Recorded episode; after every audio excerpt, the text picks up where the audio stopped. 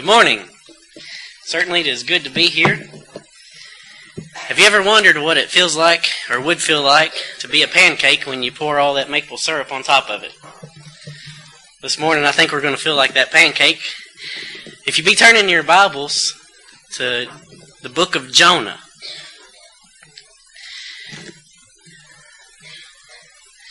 Our lesson text will come out of the book of Jonah this morning. In Matthew chapter 12, however, the Pharisees beseech Jesus asking for a sign. And Jesus refuses to give them the sign that they wish. They're, they're looking for a sign of things to come. But Jesus does, does tell them, He says, No sign shall be given unto you except the sign of the prophet Jonah. Why would Jesus choose a man who was simply swallowed by a fish to offer the signs which the Pharisees were looking for? Oftentimes, we attribute Jonah to be a children's story uh, that tells children about obedience to God and being faithful as they should and doing all that God has commanded. But Jesus points the Pharisees in the direction of Jonah so that they can understand the signs. So certainly, when we study Jonah, we'll learn that Jonah is a type of Christ. Uh, let's consider for a moment that both Jonah and Jesus were from Galilee. Jonah, 2 Kings 14:25 says Jonah was from Gath Hepher, which is near Nazareth. And Jesus was also from Nazareth. So both Jonah and Jesus were from Galilee. Both Jonah and Jesus were sent to preach. Uh, Jesus in John 7 verse 16 says, My teaching is not mine, but his who sent me. Jesus was a great preacher. Many times throughout the New Testament, he is called great teacher. And Jonah too was sent to preach. For in Jonah 3, verse 10, Jonah 3, verse 2, uh, God tells Jonah to pro- proclaim to it the proclamation which I am going to tell you. See, Jonah was sent to Nineveh to cry out against her for her wickedness. And that was what Jonah was to preach, was to preach repentance. And also, both Jonah and Jesus were prophets. Acts 3, verses 20 through 22 says that Jesus was a prophet like unto Moses. And 2 Kings 14.25, which also tells that Jonah was from Gath Hepher, also says that Jonah was a prophet. Since we're all opened up to Jonah, the first chapter, let's read verses 1 through 15. In case we haven't read Jonah recently, we'll take our minds back to this passage. Jonah 1, verses 1 through 15. The word of the Lord came to Jonah, the son of Amittai, saying, Arise, go to Nineveh, the great city, and cry against it for their wickedness is come up before me. But Jonah rose to flee to Tarshish from the presence of the Lord. So he went down to Joppa, found a ship which was going to Tarshish. He paid the fare, and went down into it to go with them to Tarshish from the presence of the Lord. And the Lord hurled a great wind on the sea, and there was a great storm on the sea, so that the ship was about to break up. Then the sailors became afraid, and every man cried to his God, and they threw the cargo which was in the ship into the sea to lighten it for them. But Jonah had gone down below into the hold of the ship, lain down and fallen asleep. So the captain approached him and said, How is it that you are sleeping? Get up, call on your God. Perhaps your God will be concerned about us, so that we will not perish. And each man said to his mate, Come, let us cast lots, so we may learn on whose account this calamity has struck us. So they cast lots, and the lot fell on Jonah. Then they said to him, Tell us now, on whose account has this calamity struck us? What is your occupation? And where do you come from? What is your country? From what people are you? And he said to them, I am a Hebrew, and I fear the Lord of God of heaven, who made the sea and the dry land. And the men became extremely frightened, and they said to him, How could you do this? For the men knew that he was fleeing from the presence of the Lord, because Jonah had told them. So they said to him, What should we do to you that the sea may become calm for us, for the sea was becoming increasingly stormy.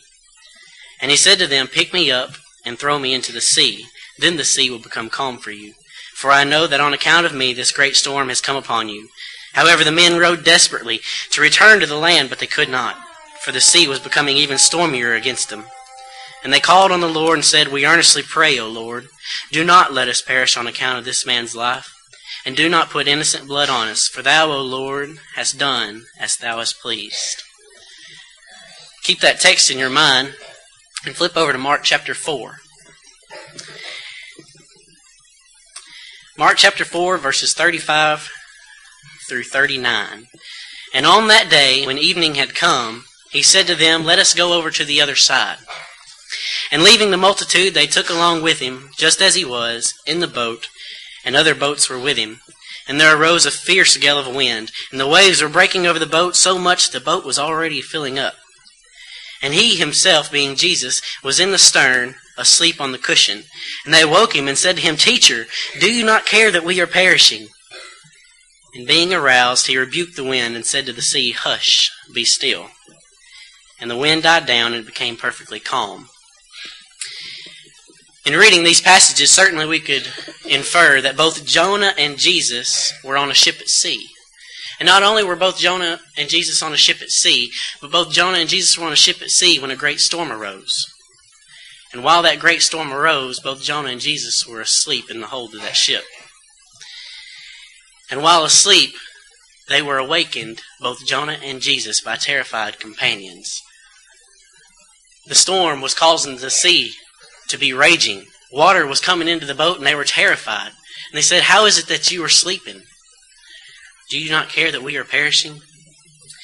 And so both Jonah and Jesus possessed the power to stop the storm.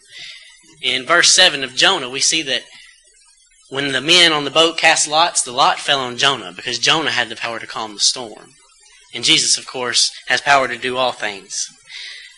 And because of this power to stop the storm, both Jonah and Jesus had the power to save others. But this power to save others was only brought on by the fact that both Jonah and Jesus gave the words for others to be saved. Jonah said, Pick me up and throw me overboard, and the sea will become calm for you. And Jesus says, Hush, or Peace be still. Both Jonah and Jesus gave the words for others to be saved. and certainly throughout, as we study the entire Bible, we can understand that both Jonah and Jesus offered themselves as a sacrifice for others. When Jonah said, Pick me up and throw me overboard, that was his sacrifice. It was his willingness to be killed for the purpose of their salvation on the boat so that the storm wouldn't uh, cause them to perish and drown in the lake. However, Jesus likewise gave the ultimate sacrifice of his life on the cross for our sins so that we would not perish and drown in the lake of fire. Both Jonah, Jonah and Jesus offered themselves as a sacrifice to save others. As we continue studying in Jonah, we'll learn that the men on the boat with Jonah were Gentiles. So both Jonah and Jesus were executed by Gentiles. For not only were the men on the boat Gentiles, but the Roman cohort, which delivered Christ over to Pilate, who was the Roman governor, all of these men were also Gentiles. So both Jonah and Jesus were executed by Gentiles, but not without the insistence of the Jews. Jonah himself was a Jew from Nazareth. He was a Galilean. And Jonah said, Pick me up and throw me overboard, and the sea will become calm for you. And Jesus, likewise, the Jews insisted upon him that he be crucified. In John 19, verse 15, they said, Away with him, away with him, crucify him, because they wanted him dead. Luke 23, 23, it says, They were insistent with loud voices asking for him to be crucified over and over. Crucify him, crucify him. Because they wanted him dead. But both Jonah and Jesus, when they were executed by Gentiles, it only came by the insistence of the Jews, but it only came after the Gentiles declared their innocence. You see, with Jonah, the men on the boat, when they prayed to God after rowing desperately for dry land, they didn't want to kill Jonah. They did not want to kill him, for Jonah had done no wrong to them. The men on the boat with Jonah knew that Jonah was fleeing against God. And they knew he had done something between him and God, but he had done nothing wrong to them. And that's why when he prayed in verse 14, he says, Do not put innocent blood on us. For as far as they were concerned, the blood of Jonah was innocent. And so the Gentiles deemed Jonah's innocence. With Jesus, Pilate three times said, I find no guilt in him. Pilate's wife even said, Have nothing to do with this righteous man. And King Herod, after Jesus had been sent to him, Herod sent him back to Pilate. for he found no guilt in him. The thief on the cross, who was hanging there suffering for the things that he had done, he said, We are receiving punishment for what we deserve, but this man has done nothing wrong. And the centurion, after the crucifixion was complete, after seeing all the things that happened that day, he said, Certainly this man was innocent. And to that I say, Amen.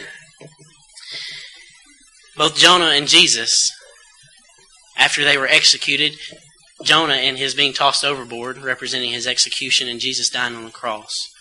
Both Jonah and Jesus, Jesus were entombed for three days and three nights. Um, we can see in Jonah 1.17, And the Lord appointed a great fish to swallow Jonah. And Jonah was in the stomach of the fish for three days and for three nights. And Jesus, too, in Matthew chapter 12, verse 40, he says, Matthew chapter 12, verse 40. Matthew chapter 12, verse 40. That he would be in the heart of the earth for three days and three nights, just as Jonah. For just as Jonah was three days and three nights in the belly of the sea monster, so shall the Son of Man be three days and three nights in the heart of the earth.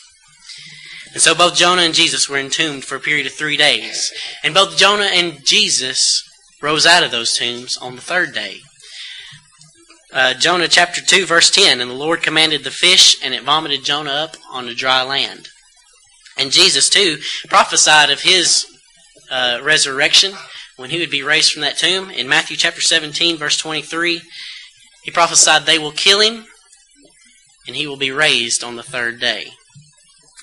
This is a very important truth in the matters of the resurrection. For you see, both Jonah and Jesus exhibited the footprint of God.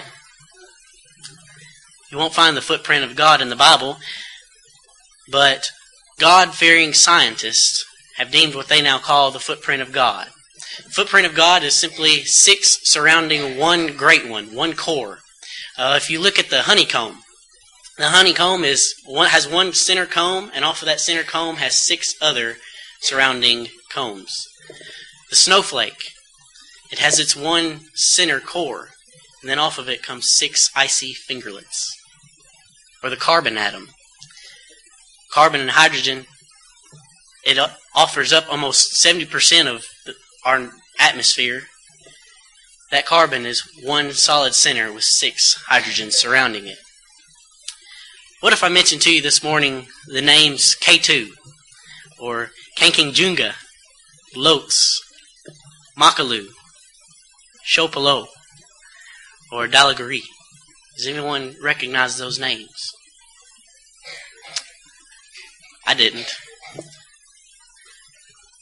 Do we know the location of those names or what they are? Well, if I told you that Mount Everest was the tallest mountain in the world, you'd all nod your head yes. Mount Everest is very famous. It is the tallest mountain in the world. It's located, located in Nepal, uh, in the Himalayan mountains. What if I said the other six names which I just listed are the second through seventh, the other remaining six tallest mountains in the world? But what if I told you they were surrounding Mount Everest. They were the foothills of Mount Everest. And the Himalayan mountains exhibit the footprint of God. Certainly that would be special. Well, Jonah too exhibits this footprint of God. For when you consider the great resurrection of Jonah, when he was regurgitated out of that whale, uh, sea monster's fish, fish's mouth, when you consider that as the great sinner miracle of Jonah. Because after before that point, Jonah was lost. After that point, he went on to Nineveh to do as God commanded. With this being the center, we have two miracles above. When you have your center comb in the honeycomb, you'd have two above, two to the side, and two below. So to the above was the storm, the great miracle of the storm which arose. It arose at the moment that they were on the ship. It came in a, a great sudden nature, and it came with great uh, vastness, and the sea was raging because of it. And after Jonah had fled from the presence of God, and he was then swallowed by the fish, and then he was sent to Nineveh, after Nineveh had repented because of Jonah's preaching, Jonah went and sat on a hill because he was mad, bitter, sullen, because he didn't want Nineveh to be saved. Nineveh was wicked. And he didn't want them to have salvation because they were so wicked. And so when God offered them compassion, Jonah was mad and upset. And so God sent to cause Jonah discomfort, he sent a scorching east wind. We find this in Jonah 4, verse 8. God sent a scorching east wind to come and cause great discomfort upon Jonah. These two things, the storm and the east wind, are miracles from above. At dead level, we find a miracle of a plant that grows. Uh, some translations may call it a gourd. But this plant has its roots below the surface, but it, it extended above Jonah. It offered him shade from the sun, and Jonah was greatly pleased. And so this was a miracle at dead level, was the plant that grew overnight. And then down below, God offered a worm which ate up that plant that God caused to grow overnight. The worm ate it overnight. Another great miracle.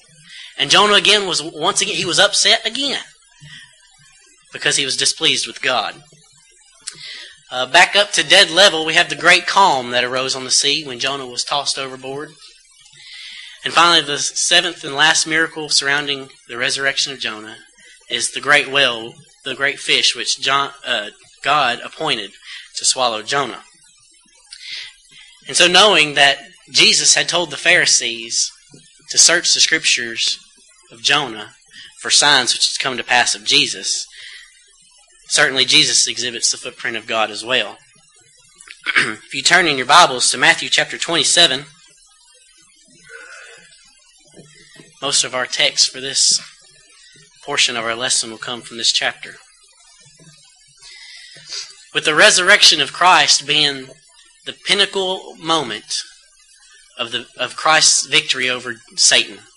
Because when Christ was resurrected from death, he defeated Satan with Satan's own sword, which was death. And likewise, Christ's resurrection is pinnacle to our victory as well. For when we, Romans 6, 3 and 4, when we're buried with Christ in baptism, we're then raised out of that water to walk in newness of life, just as Christ was raised from that tomb. And when Christ was raised out of the tomb, he was victorious over Satan. When we were raised out of the water grave of baptism, we too are crowned victorious. The second miracle regarding Christ's crucifixion and his resurrection is the darkness. If you read Matthew chapter 27, verse 45, now from the sixth hour, darkness fell upon all the land until the ninth hour. So there was a three hour period there of darkness. Amos chapter 8, verse 9 speaks of this darkness. God says, I shall make the sun go down at noon and make the earth dark in broad daylight. Certainly, this was a miracle. But if you notice, in Matthew chapter 27, we only have verse 45 to comment on the darkness. Other than that, the scriptures are silent about the things that went on. For the first three hours of Christ's crucifixion, the men around him offered abuse at him. They spat upon him and cursed him and mocked him and said humiliating things. But the last three hours, they were silent. The smirks on their faces were frozen in darkness. In 1 Samuel 2, verses 9 and 10 comments on this. It says the wicked will be silenced in darkness. Certainly, the darkness is a great miracle. And with the darkness, when Christ was suffering on the cross for our sins, we know that he was suffering hell here on earth. And hell is a place noted as place of outer darkness, place of weeping and gnashing of teeth. So isn't it fitting that there would be darkness over the face of the earth? While Christ suffered the weeping and the gnashing of teeth, and a place of outer darkness encompassed the earth. But it also encompassed the earth so that no man could go home and say, I saw it all. I saw the man, I saw the wrath of God poured out upon him. No man could do that.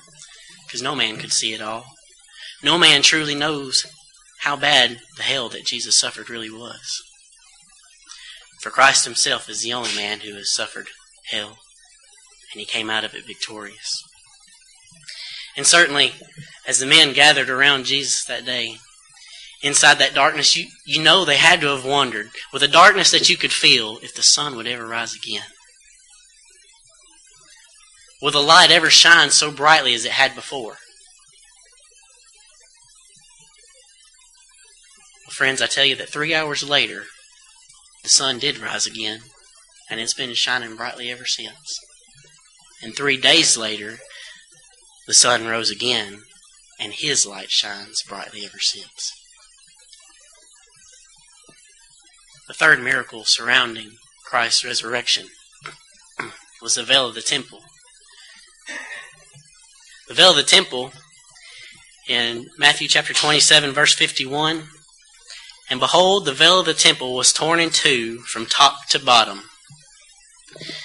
I think we should understand the magnificent size of this veil. This was not a curtain that we find over a window. No, it was 60 feet tall and 30 feet wide, and it was the thickness of a man's hand, more than four inches thick. Acts chapter 6, verse 7 says, A great many number of priests were becoming obedient to the faith. Why? Why were so many priests becoming obedient to the faith? But when you consider that Christ is crucified for the Passover, and so each priest had to take for himself a Passover lamb to slay it. And so, with all these great number of priests inside that temple, as they're taking their lamb to slay it for their sins, the true Lamb of God is outside being hung on the cross for their sins. And at the very same moment that Christ died, the veil of the temple was rent from top to bottom. Can you imagine the noise that it made? The sound as those fibers were broke loose and torn from each other. We rip our jeans and suddenly you know it. There's no doubt about it. And that's just a little, little bitty thread. Yes, the veil of the temple. There was no doubt each, each man and each priest inside that temple knew exactly what had happened. And each man saw that it was ripped from top to bottom, where only the finger of God could cut it. There was no doubt about it. And a great many, many number of priests were becoming obedient to the faith because of it. The fourth miracle surrounding Christ's resurrection is the earthquake. Continuing in Matthew chapter 27, 51, and the earth shook and the rocks were split. The timing of this great earthquake is miraculous in nature, for it occurred just like the veil at the very same moment that Christ died on the cross. More spectacular than the timing is the fact that it was isolated to just Mount Calvary. The temple in Jerusalem, just a short distance away, was unaffected. Its rocks and its boulders that made the temple itself still stood perfectly intact. However, the rocks on Mount Calvary that were split and jutted up out of the ground, those can still be seen today because of their magnificent size. The fifth miracle is the opening of the tombs. When we continue reading in 52, and the tombs were opened. Yes, the opening of a tomb. You may, you may say, well, that's not quite a miracle. Because with the earthquake happening on Mount Calvary, all those tombs could have been opened. But the tombs that were opened were all over Jerusalem. And they wouldn't have been opened because of the earthquake. But even more spectacular than the opening of the tombs, continuing, continuing on to the sixth miracle, is the revival of only the saints. And so, therefore, the tombs of only the saints were opened. And on the third day, after Christ was resurrected, in verse 53, and coming out of the tombs after his resurrection, they entered the holy city and appeared to many. So we have the opening of the tombs as a miracle of God surrounding the resurrection. We have the revival of only the saints, only those who were found righteous in the sight of God, to appear after his resurrection. And finally, we have the undisturbed grave clothes. The last and final miracle If you read from a New King James or New International Version Bible, uh, you'll read the, the graves clothes, uh, the headcloth especially, was folded. However, W.E. Vine, he is a uh, scholar of Old Testament, New Testament words, In this particular book, which I have, uh, Vine's Expository Dictionary, he comments on the word which the New King James and the New International Version quote as folded. He comments on it. uh, some let's see, the King James uses wrapped together, and he said this is the correct rendition is wrapped together uh, because it suggests that just as with the body wrappings, the headcloth was lying as it had been rolled around his head, an evidence to those who looked into the tomb of the fact of his resurrection without any disturbance of the wrappings, either by friend or foe, or when the change took place. Uh, the common burial procedure, you would we've all seen the mummy uh, and how they're wrapped. They're bound together with a type of gauze. Uh, your whole body is bound up up to your neck, and then your head has a certain its own wrappings. Well, when Jesus was resurrected, he came through those wrappings. And W.E. Vine says the actual, from the scrolls, that translated should mean that it did not move. It was wrapped as if it had still been around his head. And it would have been in the same place. The separation that you read in your Bibles about it being separated in John 19, or in John, John 20, rather, sorry. In John 20, there, it says there was a separation between the head and the body. Well, that would have been between the two different wrappings. Uh, as Jesus' body rose through it, there would have been a gap there between the head and the body where the neck had been. And so there would have been two. And how else, too, if the head wrapping had been moved or disturbed, how else could the angels, there were two angels, how could one sit at his head and at his feet? Yes, the linen wrappings of Jesus had to be undisturbed. And without this undisturbed grave clothes, then there is no seventh miracle of God involving Calvary and there is no pattern which Jesus follows. When John entered into this tomb, it says that he believed. There was no doubt, it was proof. Just as W. Vine says, it was evidence. And John believed because they were undisturbed. And continuing on, both Jonah and Jesus were signs to the loss of their impending doom. Jonah was commanded to go preach unto Nineveh. Because of their wickedness, God sent Jonah to cry out against them. And so Jonah, uh, Jonah, th- Jonah chapter 3, verse 4, he says, Yet 40 days, and Nineveh will be overthrown. Have you ever wondered why Jonah fled from Nineveh the first time when God told him to go? No doubt they were wicked because that's the reason Jonah was sent. But if we understand how wicked Nineveh really was, perhaps we won't look down on Jonah so harsh, harshly. Nineveh was the forefront of understanding the body movements, understanding how the body functioned and how it worked, understanding how the muscles cause an arm to outstretch or leg to run. They understood all those things, and they were at the forefront of it. And you might say that they spent meticulous study and tests to figure out this great knowledge that they had. But Nineveh was wicked.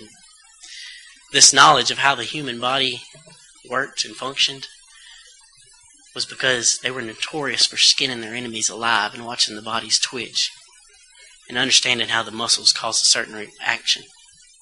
Nineveh was wicked. Is there no doubt why Jonah fled? Who, who here wouldn't have fled from such a wicked and awful nation. But the Ninevites were wicked.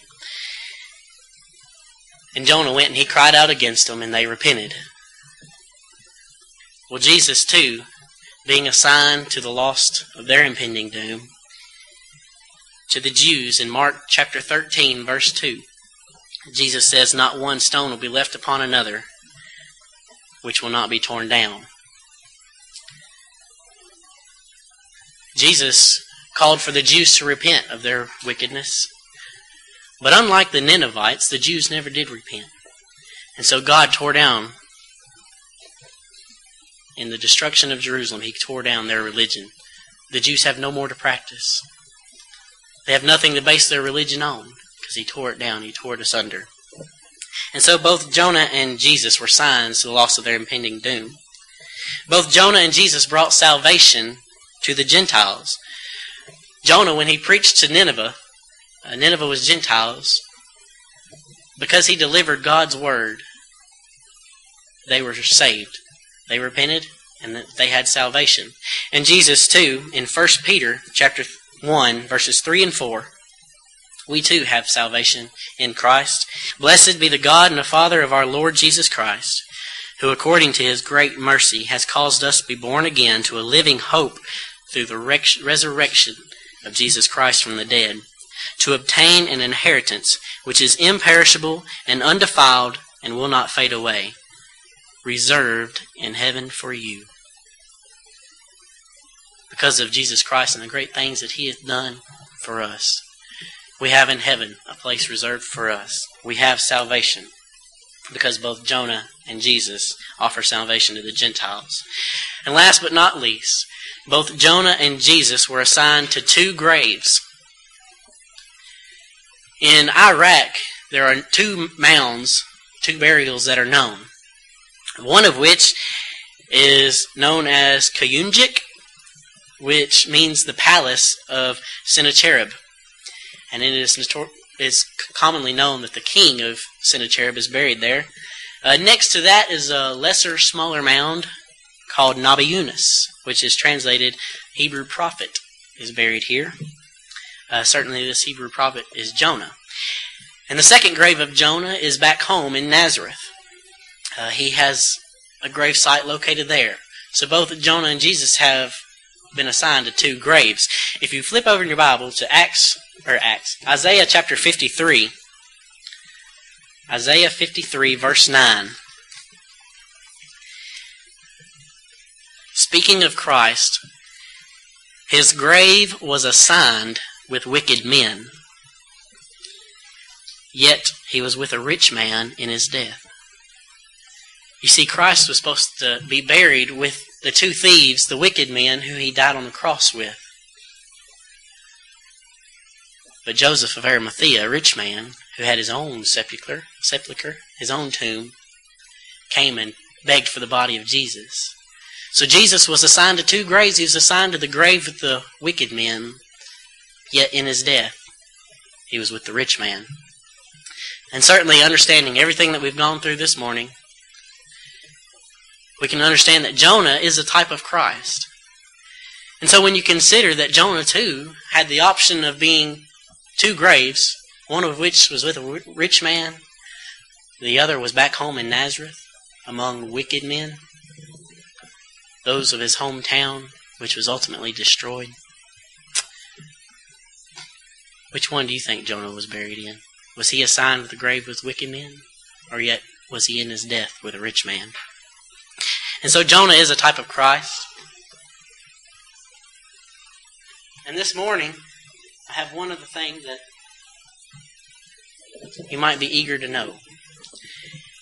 In Jonah chapter 1, verse 3, it says, Jonah went down and came to Pharaoh. Because he had fled his God, he went to Joppa and found a ship. And he go against God.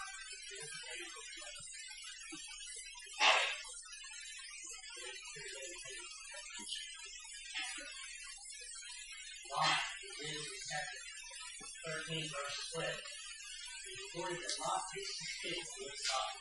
That was the first year of Jeremy. Sodom was always the leader. Caleb here was. He fixed his fish with Sodom. We're going to be like David, Daniel 6, verse 10. It records that each day, three times a day, every day, Daniel was open his window